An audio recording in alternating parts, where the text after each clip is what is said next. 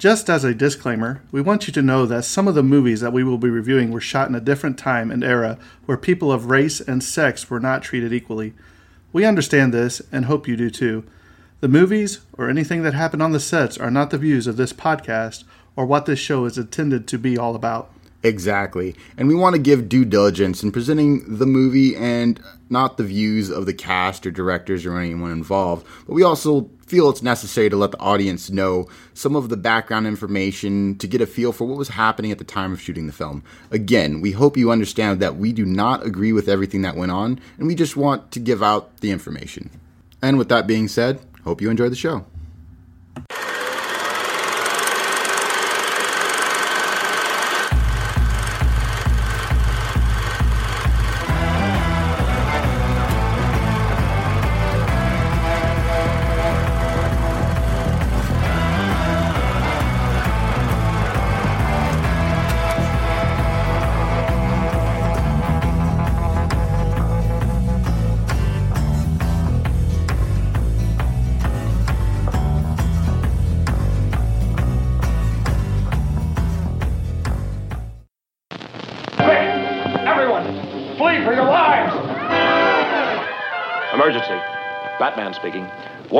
All of you to brace yourselves for big news. The biggest. Tell them, Robin. Holy superlatives, Batman! It's really exciting. Soon, very soon, Batman and I will be batapulting right out of your TV sets and onto your theater screens. That's right, Robin.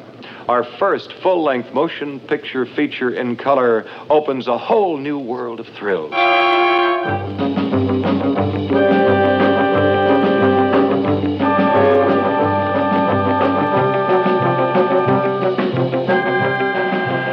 Screen gives us more space on land, sea, and in the air to challenge the most bataclysmic collection of super criminals ever. Their minimum objective must be the entire world. And here are the dastardly villains the Catwoman. Oh. You're going to see the perfect crime when I get Batman in my claws. The Joker. Have you heard this one? It'll kill you, Batman. the Penguin. There are two eggs this wily bird is going to scramble Batman and Robin. the Riddler. Question Who's going to make the feathers fly and knock Batman and Robin out of the sky? See, the new weapons in the Bat Arsenal combat the forces of evil. The Batcopter. The exploding, man-eating shark. Holy sardine! The relentless Megaton Magnet. The unholy Quartet Secret Submarine. Fire one! Fire one! The Batboat for an action.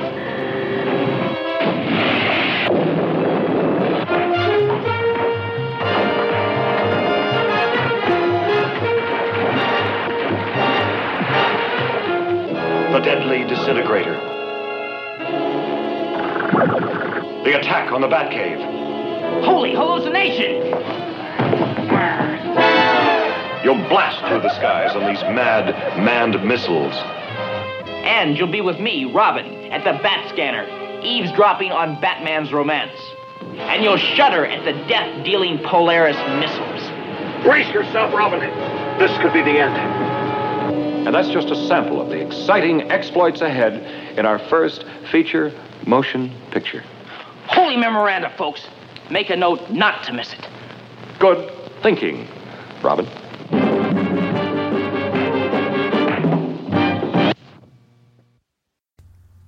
All right, welcome to the Tragedy of Cinema podcast, episode 13, Batman of the Movie, 1966. I'm your host, Jimbo, and as always, my cheeky co host, the pink, I mean, Terrence. uh, boy, am I excited about this one. Um, Terrence, you're about to see how, when I was a kid, what we had as superhero movies. Uh, and holy podcast, Jimbo, this is great. I, told, I, told, you, you just got done watching it. So uh, it's cheeky, yes. It's a, maybe even a little corny, but man, Oh, it's very corny. It's very corny, but you loved it. Admit it, you loved it. because it's the right kind of corny. Like, like it's it's yeah, it's it's entertaining. That's Um, that's what's important. This was actually a request um, from a list uh, that uh, Dwayne Conley sent me, uh, the guy that sent me the list by decade. Oh, yeah, okay, So yeah. I pulled that as a listener request from there. So Dwayne, this one's for you, buddy. So Terrence, let me go ahead. Th- I haven't even planned a question, but I'm going to go ahead and throw one out there. Which um, gadget in the Batman the movie would you most likely use? Because I know you just watched it. Oh man, well that's the thing is like, Like they're the- all super situational. Like in this very small situation, the anti-shark repellent Robin, or right next to the anti-manta ray repellent. or like the uh, the dust separator. oh man, no, there's so many cheeky gadgets. Um, I, I like I like the radio frequency jammer. Yeah, where it's just like blowing up into the subs. just or so many different things. Be like, oh, it can create the hyper frequency and like all this other stuff. It's jamming subs. It's Right. It's blocking all kinds of stuff. and I'll, I'll throw this out there. Which which um, bat vehicle did you like the most in this movie? the classic Batmobile. Batmobile. Yeah, I've always liked that classic. That bat cycle was pretty cool. Like-. And the bat boat. Oh, pretty cool. I will too. say what surprised me was the um, when the bat cycle like split off Split into into two. two? and he's driving like a little go kart. like I was laughing this movie so is. So, if you have not seen this movie, what are you waiting for? Uh, all right, Terrence. Um, I didn't All write right. anything else down. Let's just go ahead and jump into it. Gotcha. All right, Batman the movie release date July 30th, 1966. Budget 1.5 million. Uh, I didn't do conversions this time, but uh, yeah, box office 1.7 million. Directed by Leslie H. Uh, Martinson. Writing credits uh, Lorenzo Semple Jr., Bob Kane, based on the characters created by uh, William Dozer. Yeah, Dozier. Based on the series created by, uncredited, and Lorenzo uh, Semple Jr. television series, uncredited. Uh, technical aspects, runtime, 1 hour and 45 minutes, or 105 105 minutes.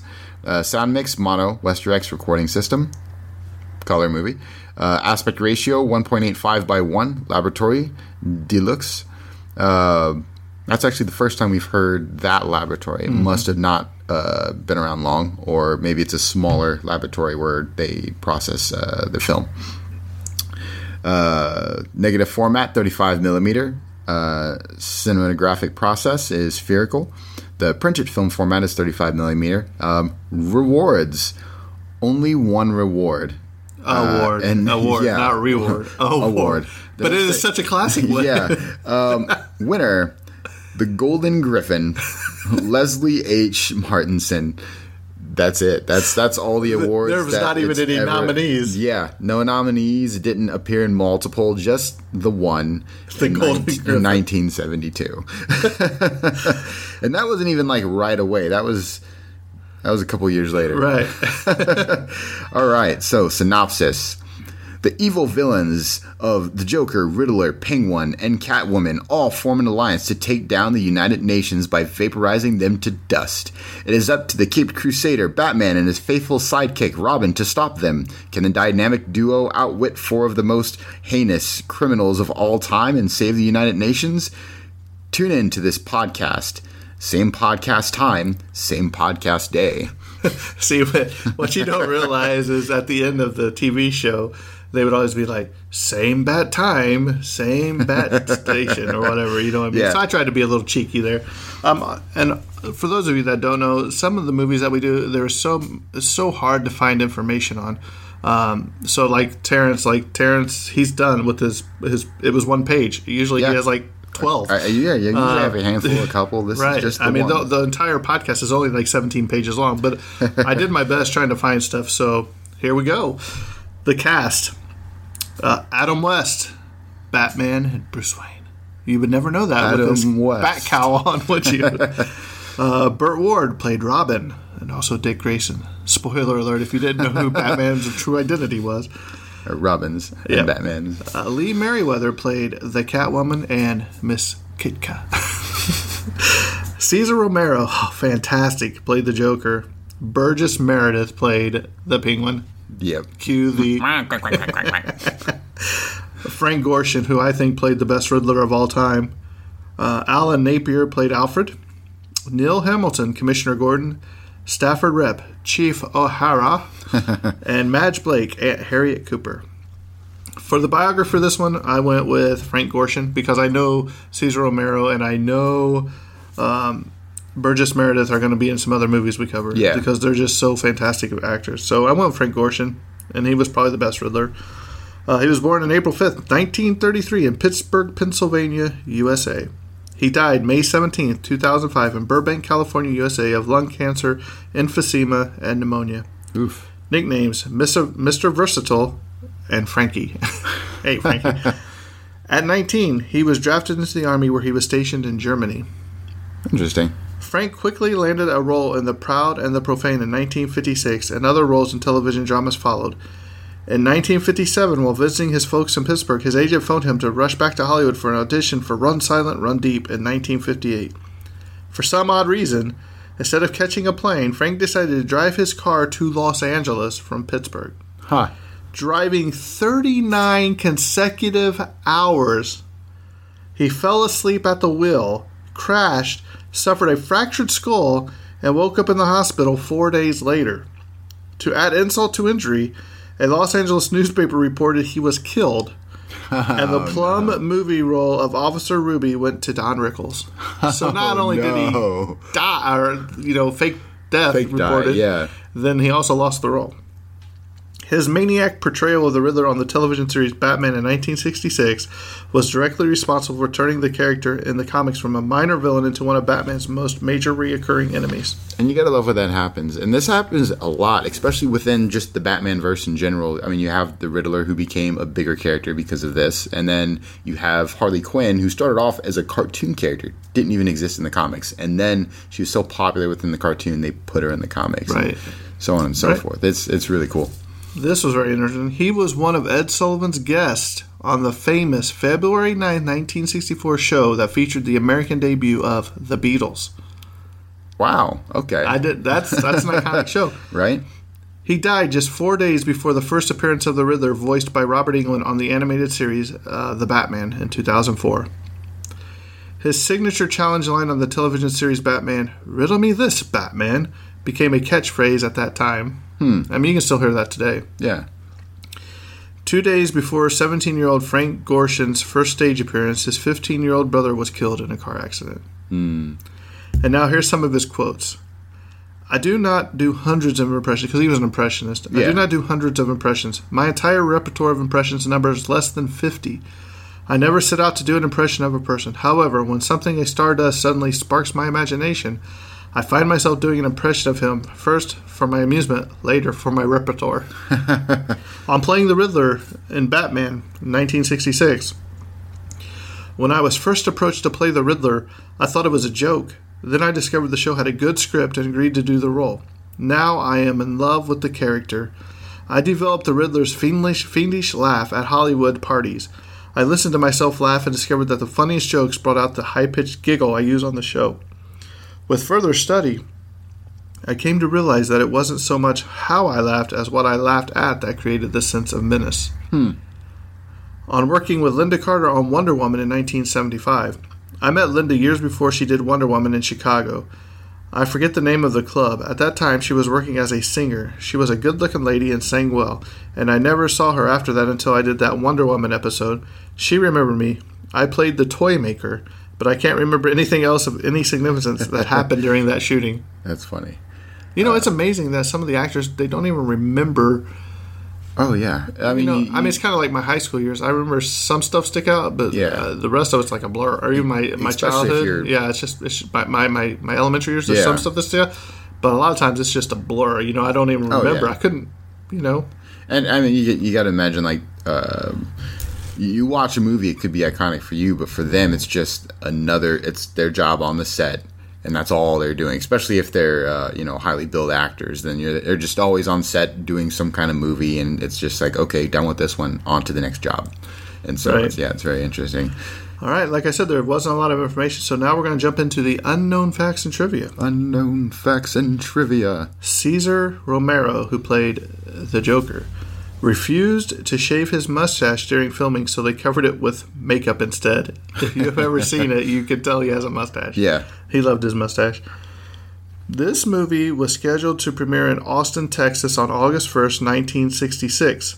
The premiere was postponed, however, because earlier the same day, a disturbed University of Texas student and former Marine named Charles Whitman went to the observation deck of the school's clock tower and opened hmm. fire on the campus, killing 16 people and wounding 32 others before being shot to death by the police himself. I watched a documentary on this guy. Same. Yeah. Man, that was that was a terrible day, and I did not know that was the same day. You know, what I mean that. Yeah. I was like, wow, but that that documentary was and- amazing. Yeah, it was intense. so yeah. So I'm at least they postponed the premiere. Which Oh yeah, I, I, mean that's that- typically what happens when you know something like that, or you know, uh, but I don't think if any other city it would have been in, I think they still would have went for it. You know, I mean, like Yeah. Even though that happened in Texas, if it was going to premiere in New York or Los Angeles, it probably Yeah. would have still premiered. But there was a special reason they agreed to do it in Texas. I think I covered it in my notes. Adam West agreed to do the film partly with a stipulation to have more screen time as Bruce Wayne. I did like his Bruce Wayne. He's good for Bruce Wayne. Batman? Filming of the movie began before Lee Meriwether was cast for the movie. As a result, Catwoman does not appear with the other villains in the first scene aboard the Penguin submarine. Hmm. Yeah, I mean, yeah, The Batboat was built especially for the film by the Glastron Boat Company. In exchange for their cooperation, the producers agreed to hold the film's world premiere in Austin, Texas, Glastron's headquarters. So there Ah. you go. yep. At around the 15 minute mark, the Penguins line, We shall hang together, or most assuredly we shall all hang separately, was a humorous phrase spoken by Benjamin Franklin when he was in danger of being accused of high treason by his fellow delegates. Hmm. A follow up film was at one point considered. The film would have been released between seasons two and seasons three and would, of the TV show and would have been used to introduce Barbara Gordon, who played Batgirl, and make use of a bat plane. Due to waning interest in the series during season two, which resulted in budget cuts, plans for a second film were scratched. That makes sense. But I would have loved to see that. Can we go back? The Penguin submarine interiors are the sea view seats or sets from Voyage to the Bottom of the Sea in 1964, redressed. So there, you- there, there you go. Again, you have use of props re. Refurbished. Yeah, In the final fight scene, a stuntman playing one of the villain's henchmen dove into the water and hit his head on a metal stud at the bottom of the pond.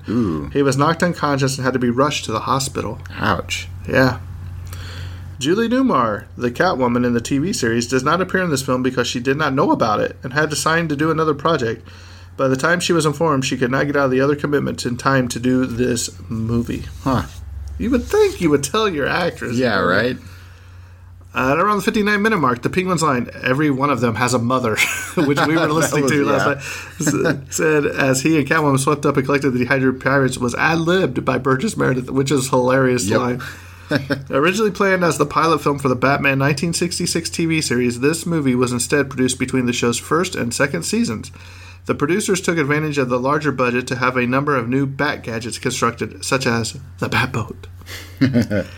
At around one hour and 40 minutes at the end of the film, one of the United uh, World delegates is seen banging his shoe on the table while yelling. This is a parody of Nikita Khrushchev's famous behavior during a debate in the United Nations General Assembly on October 12, 1960. Frank Gorshin's last appearance as the Riddler for well over a year. Gorshin set out of the TV series during the entire show's second season, but returned to the role in the third season. Now this is a little off topic, on topic but off topic. Um, you ever watched uh, uh, Gotham? The Penguin in that is fantastic. I Oh, only yeah. watched the first couple of episodes. They they they have a really good origin story for Riddler. Yeah, he was part of the police force. Wasn't Yeah, he? He the was. crime scene. Yeah. yeah.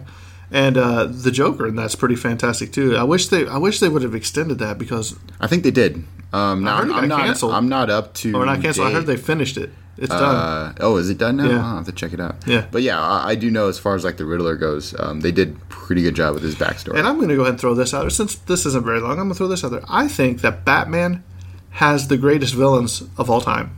you think his Rogues Gallery is the best? Who? The, Oh, I think the the, villains. Rogues Gallery. Yeah, the Um, villains. I think. I think when it comes down to it, uh, the Joker, the Penguin, the Riddler, uh, Bane, Harley Quinn. You know, you go on Yeah. Two Face. You go on and on and on. I think it's the greatest. They're pretty darn iconic, but well, within the uh, the DC No, period. spec- period. Period. I mean, you ask anybody who's the top three villains of all time. ninety, I would say ninety nine point five percent will say the Joker. Hmm. Would you agree? Yeah, no, I would agree that like a lot of people would Right. say the Joker. Yeah. Um, and then I had one boss at work say Lex Luthor. I was like, Lex Luthor? No, he was just a rich man that was crazy. There's a difference. Yeah, well, he was more of a uh, uh, an opportunist with the uh, with a skewed mindset. yeah. yeah. yeah, So like he like Lex Luthor wasn't always. Um, I mean, of course he is a villain, but he wasn't he wasn't always depending on the situation. Right. Um, I mean, probably a close second. I mean, I love Magneto, but and his his mutants, but probably the Sinister Six. I think would be Yeah. Doctor Doom. I love Doctor Doom. Oh, he's one of my absolute. I think he just on- looked on cool. I wish, side. I wish, if anybody in the Hollywood is listening, can we please get a Fantastic Four movie with a good Doctor Doom. just with just good? Oh yeah, of course. I mean, I was entertained with the the, the ones, but that last one, boy, it was rough to it watch. It was really rough. But anyway, off that rabbit trail because we could sit here and talk about. We could have a show whole show about that. Um, where we at? Oh, scenes shot in the arch criminal's headquarters layer were filmed in a Dutch angle. Do you know what that means? Not off the top. That's, I where the, that's where the camera was turned sideways. oh, remember? yep. Okay, yeah. Uh, this was intentional. It was meant to show that the four villains, Catwoman, Penguin, Joker, and Riddler, were crooked. Adam West was initially reluctant about making the movie. He decided to do it when told by producers that without his involvement in the film, the part of Batman and Bruce Wayne would be recast. Huh, so they kind of twisted his arm, I guess. Yeah. The original trailer includes specifically shot footage of the four supervillains outlining their plans for the movie. And as you heard at the beginning of this, the trailer, it is one of the best trailers I've ever heard in my life because Batman and Robin are addressing you, the audience, and some of the, the villains, how they're going to get away with it. It's Yep. hilarious. uh, still frames from these sequences are visible when Batman and Commissioner Gordon watched a closed circuit TV updates on villains at large. The trailer also includes specially shot footage of Batman and Robin addressing the audience about their first motion picture. I will say, uh, um, when they did that scene, it's interesting how they had quips for everyone except Catwoman, and they're like, "And Catwoman," and then they moved on. Right. Um, And I was like, "No quip for Catwoman." You know, it's uh, something else that that just bothers me. Hmm. How come Batman's enemies are always escaping? Can we Oh, like beef yeah. the security up, please? just beef it up. Always escaping from, even in the more serious They're always Batman escaping comics, from- they are still. I mean, I understand Arkham Asylum's an insane asylum, and they're, you know, maybe less security. I don't know how to No, explain. I mean, like but- if you if you look at, uh, they portray it pretty well in you know both uh, uh, comics and especially in the games, uh, Batman Arkham Asylum, uh, to be specific, of like how deep the security is. Do you for remember this when that the beginning of that that video game where you just kept going down and down Yeah, and down and like down? it's not. Uh, you see all this. It's not an easy place to escape. Yet But in they the keep. But in the comics, I think Bane, when he shot the rocket launcher in Knightfall, he shot the rocket launcher and just they all escaped. You know what I mean? oh yeah, yeah. So, um, Bruce Wayne drives a Chrysler Imperial convertible, while the Batmobile is a 1955 Lincoln Futura prototype car customized by George Barris Incorporated. And actually, do you know who Jerry the King Lawler is? no. The wrestler. The Oh, okay. Yeah, yeah. Okay, yeah, yeah. He actually owns the original Batmobile. I was just about to mention. I'm like, I wonder who owns that. He owns one of them. Okay, that's awesome. That is so cool. And uh, he lives in Memphis, so you might even see him cruising around sometime. The promotional poster features Batman involved in a different costume from the TV series, with a black mask, cape, gloves, boot, and outwear briefs, but red tights instead of gray. This is not an error, but a tribute to the original costume designed by Bob Kane to create Batman. Later, it was revised by cartoonist Bill Finger, who changed the color of the tights from red to gray, giving him his definitive appearance for the first issue in Detective Comics dated in May 1939. Lee Meriwether, Catwoman, was Yep. Miss America in 1955, Interesting. Which is say, which is the year that Marty McFly went back in time. See, all of our shows are somehow Connected. intertwined. um, I will say of the villains, she was my least favorite. And then, like, what I didn't understand is like. Uh, everybody had like a gimmick and a weapon, and then she's like, "I have a house cat. I'm gonna throw it at you." And like that was it. I'm like, "Wait, what? Really? Okay." This was the first movie project of Burt Ward, so Hmm. Robin's first movie gig. Burgess Meredith's line "Run Silent, Run Deep" is a reference to "Run Silent, Run Deep" uh, movie in 1958, in which Frank Gorshin might have played a role had he been able to make it to the screen test. The voice of President Lyndon Johnson was performed by Van Williams, uncredited, who would soon uh, after star in the Green Hornet 1966 TV series, which was also produced by members of the Batman creative team. The opening criminal lair, Ye Old Benbow Tavern, is an allusion to name of the tavern in which the Robert Louis Stevenson novel Treasure Island begins. Admiral Benbow Inn. Commodore Schmidlapp is abducted by the fiendish foursome. The next novel by R.L. Stevenson is kidnapped. This is the only live-action Batman film which was not distributed by Warner Brothers. Huh. Yeah, it was uh, Fox. Right. The movie was originally intended to be an introduction to the TV series. When the series wound up being produced and aired months ahead of schedule, the movie was made to cash in on the show's popularity.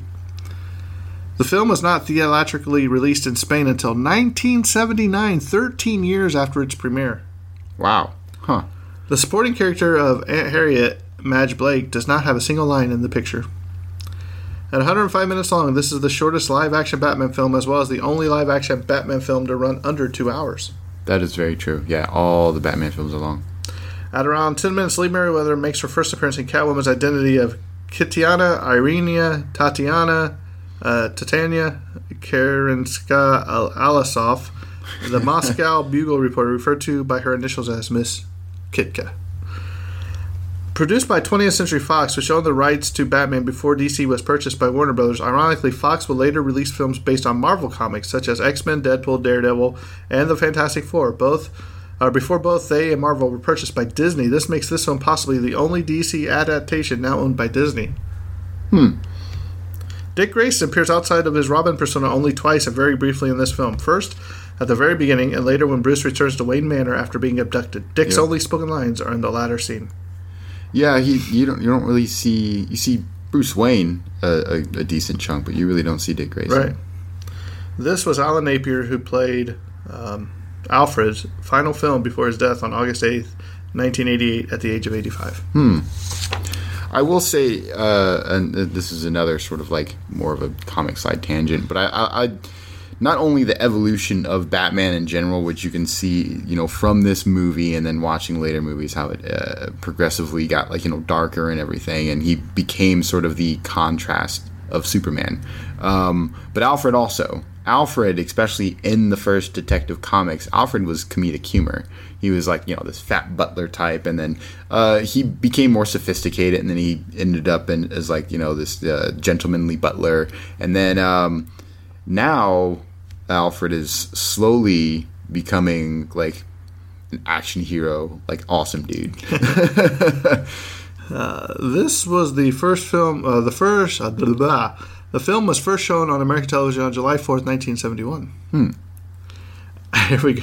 At around 1 hour 30 minutes, the Penguins line, We have not yet begun to fight, is a reference to John Paul Jones' famous response during the early phase of the Battle of Flamborough Head on September 23, 1779, to an inquiry by his opponent, Captain Richard Pearson of the Royal Navy ship HMS Serapis, as to whether he was surrendering his ship, the USS Bonhomme Richard. Yep. Here's another little fun fact, um, and this is like super tiny. But when um, uh, who gives a call? So, someone's giving a call to um, uh, one of the admirals, uh, and he's whistling as he's picking up the phone because he was playing like some kind of game with uh, uh, with his secretary. Um, he's whistling "Anchors Aweigh," which is a, a Navy song. Adam West and Burt Ward did not actually fly the, the Batcopters, neither were licensed helicopter pilots. Amazingly not. the helicopter was flown by costume pilots. During his date with Miss Kit Kat, Bruce quotes the first stanza of Edgar Allan Poe's poem, "To the one, to one in Paradise. The car in which Dick Grayson and Bruce Wayne are taking their afternoon motor ride is a 1966 Chrysler Imperial Crown convertible. The Penguin says to Catwoman, You cowardly kitten, you want to live forever? This is highly similar to the line Who Wants to Live Forever, spoken by Prince Vultan in Flash Gordon in 1980. Both films were written by Lorenzo Semple Jr. The Flash Gordon 1980 line uh, later appeared, uh, and, or later inspired the title of the Queen song "Who Wants to Live Forever," which was featured on the soundtrack of Highlander in 1986. huh. You know, that's that's we got to do that movie. The down, song- down the road. The song played by the Salvation Army band as Batman tries to dispose of the bomb is Bringing in the Sheaves, a popular Protestant hymn. Various versions of the song can be heard in several other films and TV episodes. This movie was released on VHS while the series it was based on was not. Hmm. Until recently. It is now Yeah. on DVD. The 1964 Bell 47G-3B-1 helicopter, the N3079G, used as the Batcopter, has been restored almost to its appearance in the film, minus the wings. It makes appearances at air shows and other events. It was also used in other productions, including The Green Hornet, Eat, Drink, and Be Mer- or Eat, Drink, and Be Dead in 1966, and Mission Impossible Trek in 1967. Hmm. The script included an unfilmed scene in which the flight of the villains on the jetpack umbrellas was picked up on radar by the Air Force, who sent out a squadron to intercept. Sterling Holloway was actually cast as a commanding Air Force officer before it was decided not to film the scene. I love the jetpack, the umbrellas. I didn't penguin was- expect it. I know. I didn't expect it at all. I was just The like, oh jetpack umbrellas were intended to be smaller in design and worn like backpacks, but this was changed likely due to budgetary and practical issues. um, a sequel idea was thrown around during the second and third season. No script or working title was made, but the idea was to introduce Barbara Gordon as Batgirl, Harvey Dent as Two Face, Poison Ivy, an array of new gadgets and vehicles. However, Fox was not interested and not on board, partly due to racial concerns that Eartha Kitt was chosen to portray Catwoman, and it was unknown if Frank Gorshin would be on board to play the toddler. It's because I want him to play the toddler instead of the rhythm. Oh, okay. With too many returning characters portrayed by new characters and gamble on a new female co-lead, Fox passed on the idea. Instead, only a short pilot was created to introduce Batgirl. So there you go. Where uh, you know, still some of that race issue tensions was there. Yeah. Was Eartha Kitt? Yeah. It's a tragedy. Uh, when Batman and Robin rehydrated the Security Council members, each one of them is an entirely different language. The United States counselor speaks Japanese, the United Kingdom Russian, Japan and France English, Germany Israeli, uh, Israeli Hebrew, USSR German, Spain Nigerian, Nigeria Spanish, Israel French. There was some, um, I didn't rewind to catch it, but when they first are all when they first introduced the uh, all of them, and uh, they're all arguing or whatnot, um, and they're all you know saying something in their own language. Um, the Japanese dude was off. Like I don't I don't remember what he said, but I remember the way it was pronounced. It was just like, wait, what? It's like someone who doesn't speak Japanese Tried tried, to- to, speak Japanese. Kinda like and me when I was- really terrible job, and I was like, "What?" But I, I didn't have time to rewind because I was really trying to finish the movie so then we can I can do the podcast. Right. When Riddler, let's see, yeah, when Riddler, the Penguin, Catwoman dehydrate some of their pirate flunkies, the Riddler can sometimes sometimes be heard laughing even though his mouth isn't moving. so, at the press conference following Batman's fight with the shark, Batman replies to a reporter's question about the yachts by saying, "Nonsense! How can a yacht simply disappear?"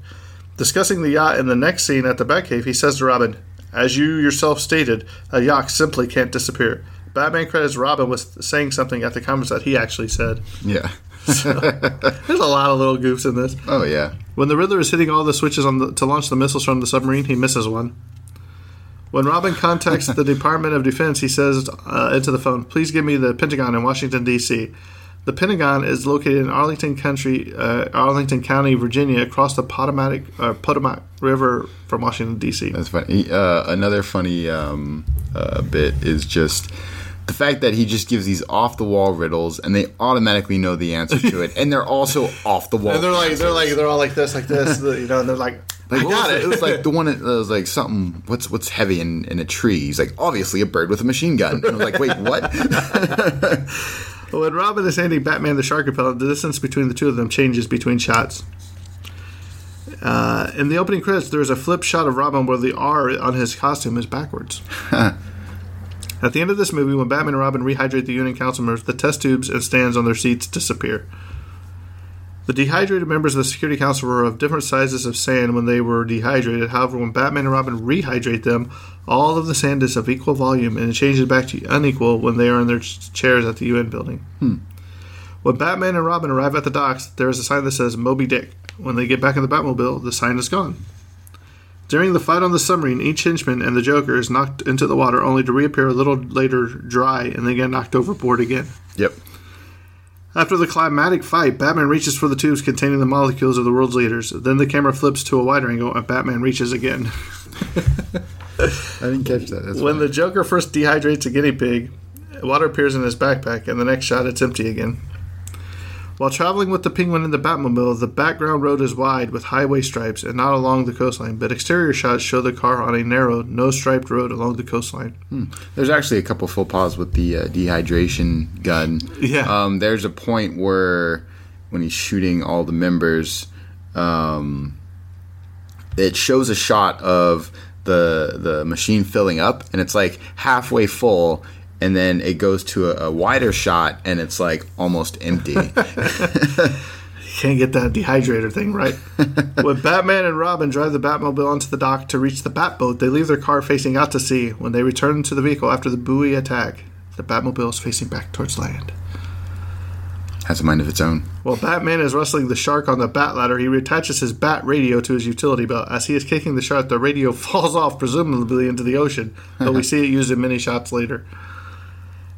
Well, I'm sure he has more than one. Come Oh, on, he's yeah. Batman. uh, while traveling with the penguin in the Batmobile, the close-up shot shows that the penguin is clearly seated behind Robin. On the long shot, when the car stalls, the penguin is sitting in between Batman and Robin, and there is no back seat in the Batmobile.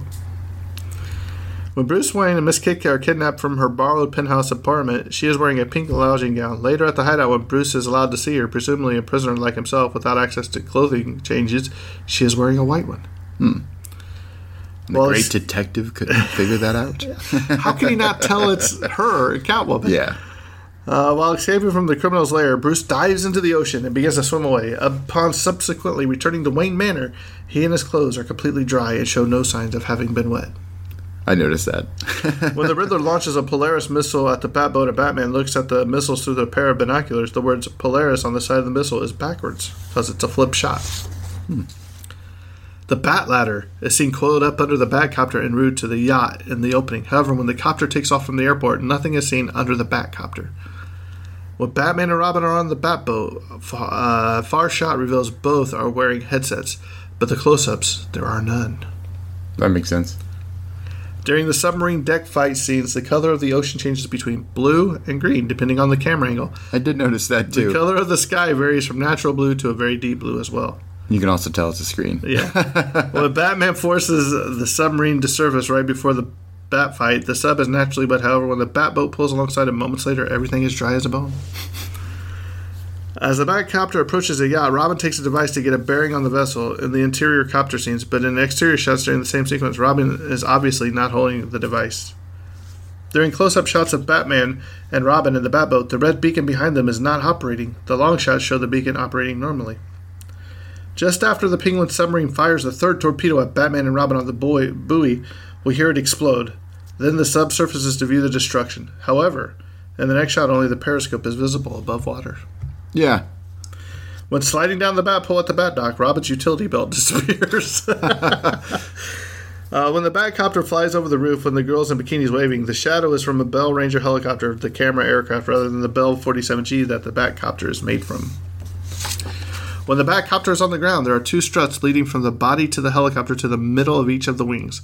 When in flight, there is an additional cable from the body of the helicopter to the wingtips. As the Batmobile approaches the parking spot at the wharf, there is a car parked on either side, but when the shot switches to close up, both cars are gone. When Batman and Robin take off in the Batboat for the first time, the spinning rotators uh, from the camera copter become visible and stay there for a while until the helicopter catches up with them and the camera pans back down. When we first see the Batcopter being pulled from the hangar, the whole camera crew and their equipment is reflected in the glass of the copter. when Batman is running with the bomb, right after he meets the two nuns for the first time, camera crew are clearly reflected in a window. And, and I think that's probably the best line of the movie. Some days you just can't get rid of a bomb. Running with that thing forever. I was like, how long is this Longest wig? ever. Uh, wrinkles on the sky backdrop are visible when Robin and Batman arrive at the buoy. Early in the film, Batman establishes that the U.S. Navy sold a surplus pre atomic submarine to the Penguin. Later, we see the submarine firing a Polaris missile. Pre atomic, diesel submarines were not equipped to fire Polaris missiles. Hmm. When Batman has the shark on his leg for as long as he does, there should be holes torn in his tights. There aren't none. That thing was on there for a while. Shark It's like, suit. it should have Oh, bit yeah. his leg off. It was like a whole like five minutes of just him punching the shark. But to his credit, it wasn't. A, you know, what was it? They tied a bomb to it, or was it? Uh, uh, uh, uh, the penguin had trained the shark, and then tied a bomb to it, and then so after after he sprays it with the uh, the anti Shark shark spray, repellent. the shark repellent, the shark falls into the water and explodes. And I was Boy, Peter- Peter is not gonna like that. I, I actually, because you know that's in the very beginning of the movie. I had to rewind and be like, "Did that just happen?" And then Well, my thing is, why did if Penguin was smart enough, he would have blew it up while it was on his leg. You know what's never explained is when a random henchman explodes during uh, the f- first fight that they have uh, uh, with, with uh, all the villains and stuff. Uh, they're in the warehouse. Well, I think and that, I think that's where kicks- I think that's where he hits that. Uh, they're in the upstairs of the bar, and he hits that trampoline or whatever, and he goes flying out. Yeah, he goes it flying through the window, water. and he hits the water, and he explodes. I don't know it's an explosion. Well, I thought it was just a- you falling with style like, dying. just like the shark. It, he exploded, and I was like, "Wait, what?" And it was never explained. Guys, you got to enjoy this movie for what it is, okay? when Batman and Robin are climbing up the wall, you can see strings used to hold their capes up, as the scene is clearly a rotated shot of the duo walking horizontally. Although this has been widely regarded as a mistake, the special edition DVD commentary with Adam West and Burt Ward explained that it was done purposely to have some fun for the adult audience. Batman and Robin solve a pair of the riddle, Riddler's riddles that indicate that Catwoman is part of the conspiracy, and the Cape Crusaders, the Commissioner, and Chief O'Hara seem shocked. Yet earlier in the movie, they had already discussed the possibility that four supercriminals, including Catwoman, had joined forces. when Batman and Robin are trapped on the buoy with a strong magnetic pinning their utility belts to the buoy after their torpedo explodes after hitting the dolphin. Boy, there's a lot of animal cruelty in this movie. Yeah. We next see Batman and Robin back in their Batboat escaping. But how did they free themselves? There is no indication that the magnet had shut down, the buoy was never hit, nor did we see the penguin turn it off, or Batman using some bat device to shut it off. But you can probably assume the latter. I mean, if they got anti shark repellent, I'm sure he has an anti magnet. but, but he would have used that before then, though. From the dialogue, it is obvious they, that Batman and Robin have met and captured each of the villains before. Specifically, they have met, captured, and unmasked Catwoman before. Yet, neither of them recognize her as Miss Kitka, hmm. despite her not using anything vaguely resembling a disguise. right? When Catwoman threatens to have Kitka killed, she says something along the lines of, Don't come at us or your sweet Miss Kitka dies. She says that to Batman. From the Catwoman perspective, Batman has never met Kitka. Bruce Wayne did. So she ah. basically gave herself away. Yeah, right. You remember? I also like in this movie when uh, they're in the horse and carriage, the horse carriage ride or whatever, and you see the bat signal go up in the air. Oh yeah. How clever. Robin and Alfred didn't notice the criminals flying overhead on their way in, uh, but they do notice them on the way out, uh, even though they weren't any noisier or visible than before. You know what? While Batman and Robin are flying the Batcopter, they fly over women in the bikini at top of a skyscraper. They start jumping up and down, and one of the women in bikini has her breast exposed. It is censored. That's funny. As Batman and Robin are running across the street, a passenger in a Corvette convertible can be clearly seen looking, smiling, and waving directly at the camera crew. hey, Ma, look at me, I'm on film. Right. Uh, during the Batcopter fight, Batman instructs Robin to drop the Bat Ladder, which is jettisoned automatically by pressing a button. After Robin hits the button, he states, Bat Ladder away. When the camera cuts to the exterior shot of the Batcopter, we can see Batman unhooking the ladder by hand and then dropping it.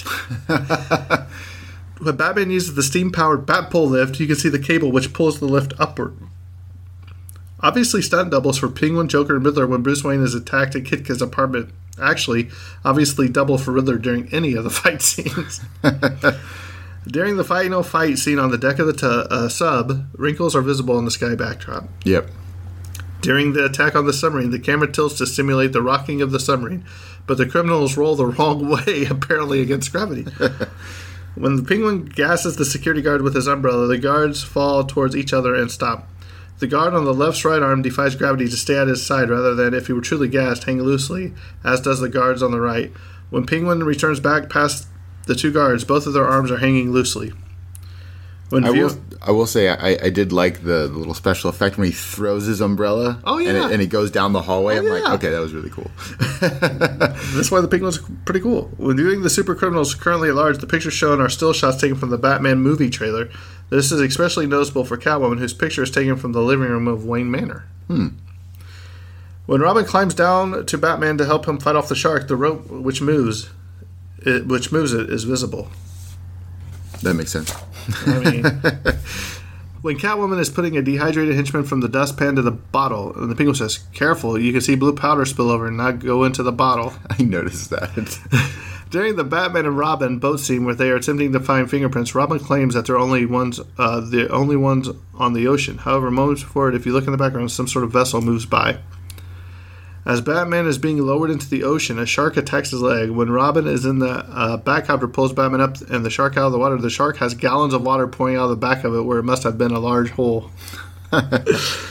when Robin turns on the rehydrating machine, the water in it is blue. However, the water running through the piping into the test tubes is clear, and none of the water is emptying into any of the test tubes. Yeah, it just makes the sound of water.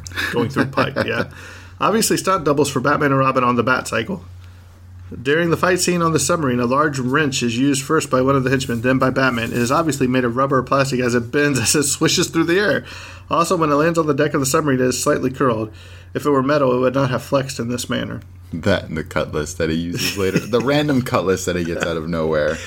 Uh, during the fight scene on the sub, a linear tear appears, uh, appears in the back of Batman's costume. Looks very close. Uh, look very closely when his cape flaps away, exposing his back. During the fight on top of the submarine, at one point, Batman swirls his arm to punch someone, but there is no one at all in front of him. when Catwoman throws her cat, Hecate, Hecate, Hecate, Hecate, H E C A T E, at her bickering colleagues, the cat lands on the table snarling when its back arched and daring its, or darting its head. And the next cut, as the three men cower before the cat, is clearly sitting and relaxed. Obviously, stunt doubles in the Batcopter if the man remarks about the feeling knowing that they're up there doing their jobs. Oh, yeah, the dynamic duo on the buoy, Batman uses his screwdriver to release the panel. He actually tightens because he rotates clockwise the screw securing the panel instead of That's super funny. And also, you know what? Uh, another thing I noticed during the fight, there were, um, you know, your classic when you're coordinating a corny fight of like, you there's an obvious gap between the fist and like whoever Oh, yeah. they're pretending to punch. So, Terrence, give me your thoughts on since this is your very first showing that you just It is, finished. yeah. So uh, I would say and I, I like this film for a variety of different reasons. So I like because it gives you an idea of where like comics started in this this cheeky, corny space. And then evolved into like you know what it is now, and I think that's super cool to see that contrasting difference, uh, especially you know looking at this Batman movie and then compare it to like The Dark Knight. You know, it's like it, it, Batman and Joker have this completely different dynamic. Well, that's a- that's been in every movie they've been in. You know, you started with this one, then you got the Batman with Jack Nicholson, Absolutely. and, And then he- you go to the Chris Payne and Heath joke, Ledger, yeah. or Christian Bale. Christian He- Bale and uh, uh, Heath Ledger and Right. um, But it's nice to see how they both change too. You know what I mean? oh, absolutely. Um, by the way, my favorite Joker of all time will always be Mark Hamill. but uh, yeah, no, I it's if you are a fan of uh, Batman. Batman, you have to watch it uh, just to see sort of his origin, and not origin as in like origin story, but just to see uh, what he started off as uh, when it when it came to the silver screen, more or less. Um, and I think it's, it's, it's super cool and hilarious. Uh, it's very corny. If you like corny, like cheeky humor, this is also a must see. Uh, absolutely, I, I, I like I like you know just cheeky humor like this. It's it's it's hilarious. And I know you really liked the penguin in this movie, didn't you? Oh yeah, Uh, no, the penguin, like his all his little quips and uh, his ad libs. his ad libs. Careful, every one of them has a mother. I remember we were driving. Everybody only lives once. So When like, he said, he said, you know, uh, careful. Each one of them has a mother. You just lost it. You know, and did. it was totally ad lib. each one of them has a mother. Um, yeah, I know it's. Uh, and like it's funny as I was saying earlier, I feel like uh, the character in in the Mario series, uh, Super Mario Brothers, um, Waluigi, I feel like he's he's modeled after the penguin in this movie because he does the same. He's like, "Wah." but yeah, no, it's uh, uh, I, I I think it's a definite must watch in most cases. Yeah, I used to love it um, because this is shot at the end of season one of the TV show, the Batman 66. I think it lasted three seasons, maybe four. But uh, man, when you would start to watch that, and every single one of them, they were only a half hour long, but they would cut it every time. They would cut it where the Batman and Robin are in trouble. Like Robin's tied up to a saw board Oh yeah, yeah. gigantic saw coming down. Will Batman making a time, or you know they've got. Uh, oh, sorry, we got a first responder coming by our house. But, but uh, yeah, it's just man when I, when I was younger and we'd play Batman and Robin or superheroes. You know, if I wasn't Superman, running around with a uh, you know a security blanket wrapped around my neck. You know, I played Batman. We you know you'd get a rope or whatever and try to you know make a, a bat, batarang. Quick, get the back rope. I love this movie. I'm not gonna lie. Uh, because it holds a lot a special place to me, you know. what I mean, from Yeah. my childhood, I can see that. and when you would, you know, and then just to have you like, ah, what are they going to escape? You obviously knew they were going to escape, Yeah. but how they were going to escape, and it was always some of the most ridiculous. Oh yeah, the, the Things of all time. ridiculous factor of this entire movie is super up there. Um, there's a lot of things that caught me off guard and by surprise. And uh, Flying umbrellas was one the them. flying umbrellas was definitely one. it started with the exploding shark. Uh, it continued with the exploding henchman, and then The bomb. the, the bomb. The bomb. Oh man, I've always seen the uh, uh, the GIF image of it, Right. uh, but now watching the whole sequence, You know, after after after watching that again, um, I'm thinking, okay, you blew up a shark, you blew up the dolphin Yep. to, from the torpedo, um, you blew up your henchman. When Batman is running with the bomb, you know he's trying to get rid of it. He looks down. There's a thing of ducks. Why did he just toss it? I mean, you've already I killed know, every right? other animal in this movie. oh yeah, yeah, I'd definitely say it's definitely you got to give it a watch at least once. And I know a lot of these people that listen to this, our audience has probably already seen it. I know there are Sure. some that haven't. Um, maybe especially some of our foreign listeners, our Australian mates. Um, I know some of them have. Um, so that's why we always preface our next movie, so so, then, so you uh, can join along and enjoy exactly, it with us. exactly. Um, but yeah, next next time we record, we will be doing Hush Hush Sweet Charlotte. So make sure you find that. And uh, depending on time next week, um, I think we're gonna do Spider Man as our superhero Yeah. with uh, Tobey Maguire, The, the first, first, Spider-Man, right? And I love that movie too. I think Oh, yeah. he did a fantastic job. Honestly, in my personal opinion, anyone who says they didn't is lying. right? You know, I mean, I think he did a fantastic job. But we'll we'll dive into that if Yeah. time permitted next week, because this week has been kind of rough for both of us. Oh yeah, So, um, with that being said, you can find us on the uh, any podcast Everything. player. Yeah, I'm, I'm glad I can just say that now instead of we're only on these four or one. You know, you can find us anywhere. We are. We do have a Facebook group now. Uh, we're on Twitter, Instagram. You know, just search the Tragedy of Cinema podcast uh, group on Facebook. Um, also, uh, did I say if you'd like to reach us, you can reach us at the tragedy of cinema at gmail.com? we haven't said that in a while. I just did. Uh, holy email, Terrence. Um, yeah, so thanks for listening. Uh, it means a lot to us. We, we have fun doing it. Uh, just the banner back and forth that we do. You know, Oh, it- it's kind of amazing. We've only been doing this about two months, and me and Terrence, you know, we hit it off pretty good. It's since the first time I met him, pretty, Pretty much. much. And now it's just like a, a fun time to get together and do some crazy stuff. and we also really enjoy uh, reading all the comments and, and emails that you guys Right. send. So keep those coming, you please. Can, if you haven't uh, given us a review on iTunes, go ahead and fill that bad boy out. Drop it. I'll read it on air. If you want to send us an email, I'll read it too. Um, if you've listened to our other episodes, you could you can hear some of the ones I did. Like Mm-hmm. and it also really helps us out when you put reviews on iTunes in particular, because the way the algorithm works, the more uh, positive reviews you have, the more you'll get um, sort of spotlighted and like kind of pushed to the forefront when Easier searching. to, yeah, exactly, search. easier to find. So, so.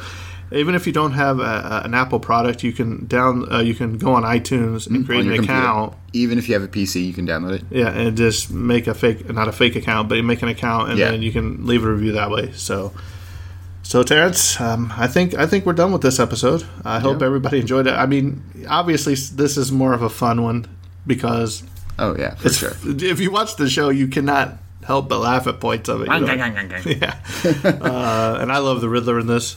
Um, so, but we had fun. So next week, um, it's going to start turning. Boy, that that Hush Hush Sweet Charlotte is, is quite a movie. So Oh, be be ready for that one. So with that being said, I think uh, this episode's coming to a close, and that's a wrap.